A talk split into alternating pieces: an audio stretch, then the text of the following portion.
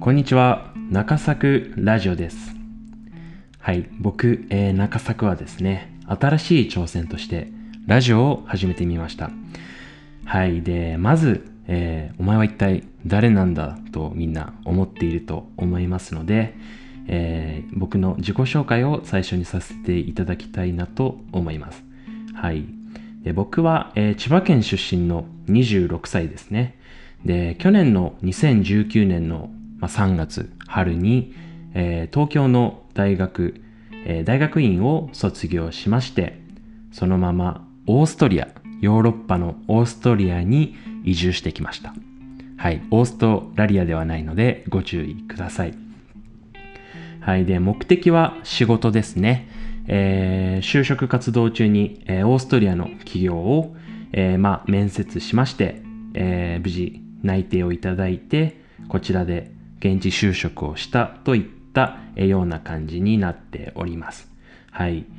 で、オーストリアに来てから、えー、大体半年が経ちまして、えー、コロナが流行ってしまったんですね。で、コロナの状況を発信したいなと思って、僕は4月に、2020年の4月に YouTube を始めたんですね。はい。で、まあそのまま7ヶ月、8ヶ月ぐらい継続して、えー、海外移住について発信したり、まあ留学とか就職とか、まああとヨーロッパの旅行とかの、えー、Vlog を撮って海外ライフについて発信をしております。はい。で、まあ中作、えー、ラジオを始めたんですけれども、もちろん、えー、ラジオ局からオファーがあったわけではもちろんなくて、えー、自分で番組を作って発信をしております。はい。皆さん、ポッドキャストってご存知ですかね？はい。アメリカとかでは最近流行ってるみたいなんですけれども、えー、ポッドキャストといって、まあ、自分で番組を作って発信できるといったような感じになっております。はい。まあ、YouTube では、まあ、個人がチャンネルを持って動画で、えー、発信できるようになってるんですけれども、ポッドキャストも同じく個人でラジオ番組を作れる時代にっています。はい。で、この番組は、えー、まあ、ポッドキャストはこのように音声でお届けしていて、YouTube ではこの収録している状況を、えー、カメラで撮影しておりまして、えー、そのまま同じコンテンツを、え、YouTube でも発信しておりますので、えー、ぜひよろしければ皆さん、え、中作 TV で検索をして、チャンネル登録もしていただけたら幸いでございます。はい。で、まあ YouTube で、えー、もともと僕のことを知っている方はお気づきかもしれませんが、えー、スタジオを作ってみました。はい。で、今までそうですね、えー、家の中をぐるぐるぐるぐる回って、えー、いろいろ撮影の仕方を変えてみたんですけれども、なかなかしっくりするのが来なくて、まあその模様替えを繰り返したりとか、まあ、カメラを変えてみたりとか、いろいろしてたんですけれども、今日、えー、ついにスタジオを作って、まあ、僕的にはしっくりする、えー、スタジオができたので、しばらくこれでいきたいと思っています。はい。ただまあ僕的にはまだまだ完成じゃなくて、こう、まあ、照明がなかったりとか、あと椅子がちょっとなんか作業に向いていなかったりしているので、まだまだアップグレードの余地があるなと思っております。はい。で、まあ、えー、小話はここら辺にしておいて、今日の話すトピックですね。えー、今日は、まあ、海外移住をしている僕が、えー、YouTube をしているのになぜ、えー、ラジオを始めたのかっていったようなことをお話しさせていただきたいと思います。はい。まあ、最近、えー、5G の時代が、えー、来ましたね。で、まあ、5G の時代が来て、えー、大容量のデータを送れるようになったということで、まあ、動画市場が、えー、大変盛り上がっていますね。まあ、YouTube だったり、TikTok だったり、まあ、インスタだったりとか、最近では Twitter でもそのストーリー機能ができて、まあ、テキストだけじゃなくて、写真だったり、動画で、えー、自分を表現できるようになってきました。はい。はい。なのに、えー、この時代になぜ音声のラジオなのかというと、まあ、簡単に言ってしまえば、まあ自分のラジオチャンネルを持っていたらかっこいいかなって いう下心で始めたんですけれども、まあそれじゃ答えになっていないと思いますので、えー、真面目にお話ししていきたいなと思います。はい。でまず一つ目はですね、海外移住者の生の声を届けられるのはラジオが最適だからと、え、思っているからです。はい。まあ、僕も海外移住をして、まあ、オーストリアで働いているんですけれども、えー、就職活動時代は日本でも、えー、日本の企業にも、え、エントリーをして面接をしてたりもしてて、まあ、一社から内定もいただいていたのでこの、まあ、日本でいただいた一社とこのオーストリアの僕の働いている企業で、えー、すごく悩んでたんですね。でまあなかなか決断ができなくて、まあ、それこそ YouTube とか、えー、ブログをあさりにあさって、いたんですけれども、まあ、なかなかグッとくるようなコンテンツが見つからなかったんですね。はい。まあそれもそのはずで、まあ僕も YouTube をやってて、まあ分かってるんですけれども、分かってきたんですけれども、やっぱりチャンネル登録者数とか閲覧数を増やすためにすごい工夫をしてるんですよね。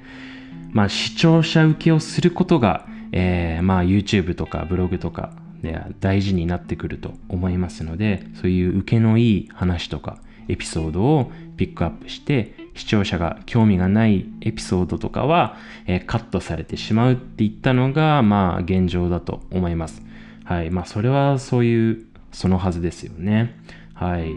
で、まあ実際僕が、えー、海外移住をする決め手になったのは結局現地在住の方、実際に海外移住をしている方の、えー、生の声を聞いてもうすごく参考になったから、えー、まあ心が動いて海外移住自分もしてみたいなと思って、え、決断することができました。はい。なので今こうやって何ですかねコロナでなかなか海外に行くこと難しいですけれども留学で留学したいなと悩んでいる人とか海外移住したいなとか海外就職したいなっていった思ってる人たくさんいると思うんですけれどもそうですね YouTube とかブログでいろいろ検索してグッと来なかったらぜひえー、ポッドキャストにもいろいろ発信をしている人がいるのでそういった人の声を聞いてみるのもいいんじゃないかなと思って、はい、えー、ラジオが最適だなと思って、ラジオの配信を、えー、してみようと決心しました。はい。で、まあ、続いてですの理由はですね、えー、動画ももちろん伸びてるんですけれども、音声市場もこれから伸びると言われています。はい。どうやらこの音声市場は伸びるみたいですね。はい。というのも、まあ今先ほどもちらっと言ったんですけれども、アメリカなんかでは結構ポッドキャストっていうのが流行ってきてるみたいで、そうですね、たくさんのそういう番組が今出来上がっているみたいです。はい。それとあと GAFA が本格参入を、えー、しているということで GAFA って皆さんご存知ですかね、えー、アメリカのトップ企業、えー、Google、Apple、Facebook、Amazon の、まあ、4つの会社の頭文字を取って言うんですけれども、え、まあこちらが本格参入しているということで、え、市場規模がこれからどんどん大きくなっていく、え、見込みだそうです。はい。で、最近はその Google で検索をかけたらですね、え、上の方にそのポッドキャストのチャンネルとかエピソードが、え検索結果で出てくるようになったりとか、あと噂によると、これからそのラジオの声を AI がテキスト化して、えそれを検索結果として出せるみたいなことも、えー、言われております。はい。なので、動画と並行して音声市場もこれから伸びていくみたいなので、まあ今のうちに、えー、まあこういうポッドキャストに参入していたらいいことがあるかなと思って、えー、ラジオ始めてみました。はい。で、まあ最後にこのラジオを始めた理由としては、音声ならではのメリットがあるからだと、えー、思っております。はい。で、まあ YouTube っていろいろストレスがあるじゃないですか。まあ例えば、そうですね、えー YouTube に課金していなかったら、えー動画をつけっぱなしにしないといけないですよね、えー電源ボタンとかを押してバックグラウンドで音声だけ流すっていったようなことはできなかったりとか、まあ、あと、まあ、ちょいちょい音、えー広告が出ますよね。で広告が出たら、まあ、5秒か6秒待ってでスキップ広告をスキップしないといけないとか。まあ、あとやっぱ動画なんですごいデータのデータ容量が食ってしまうと。なので Wi-Fi 環境下じゃないとなかなか YouTube 開けなかったりとかしますよね。はい。で、ラジオは、まあ、そういった YouTube のストレスを全部解消できると思っております。はい。まあ、もちろん動画じゃなくて、え音声なので、え音声をバックグラウンドとして流すこともできますし、えいちいち広告を消す作業もないです。はい。で、データ量もすごく動画に比べると小さいので、えー Wi-Fi 環境を、えーあえて探すといった手間もいちいちなくなるかなと思います。はい。で、まあ、あとは、ラジオの、まあ、一番のメリットといえば、ながら聞きができるといったことですよね。まあ、日本人、すごく忙しいと思います。まあ、勉強したりとか、そうですね、子育てとか、まあ、筋トレとか、料理とか、まあ、通勤通学もそうですよね。はい。そういった時に、えーながら聞きながら聞きができるラジオっていうのはすごく魅力的なんじゃないかなと思っております。はい。で、あとは、えー音だけなので乗り物酔いもしないですよね。なので、えー自動車、車乗ってる時とか、え電車とか、飛行機乗ってるとか時に、えー音だけで、えー聞くことができるというのも、えーラジオのメリットだと思います。はい。まあ、あともう一つは、えーこういうラジオは、えーダウンロードができるんですよね。はい。なので、Wi-Fi がなかったり、電波がない環境でも、えー視聴が可能になっております。はい。なので、まあ、飛行機とか新幹線とか、え電波がなかなか長い時間通じない時とかに、えダウンロードをしておいて、えー聞いておけるっていうのはすごく便利ですよね。はい。まあ、僕もオーストリアと日本を行き来することがあるんですけれども、そうですね、ネットフリックスとかで、えー事前にダウンロードして、えー見ることもあるんですけれども、やっぱりそういうフライトが、えー十数時間にも及ぶと、まあ、それをすべて映画鑑賞に、えー割くっていうのもなかなか難しくて、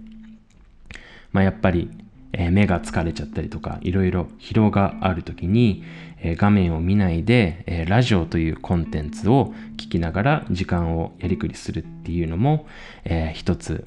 ラジオのメリットなんじゃないかなと思っております。はい。あともう一つ、えーラジオの、えーいいところは、えーその人のオフの人柄が出せるといったようなことがあるんじゃないかなと思います。はい。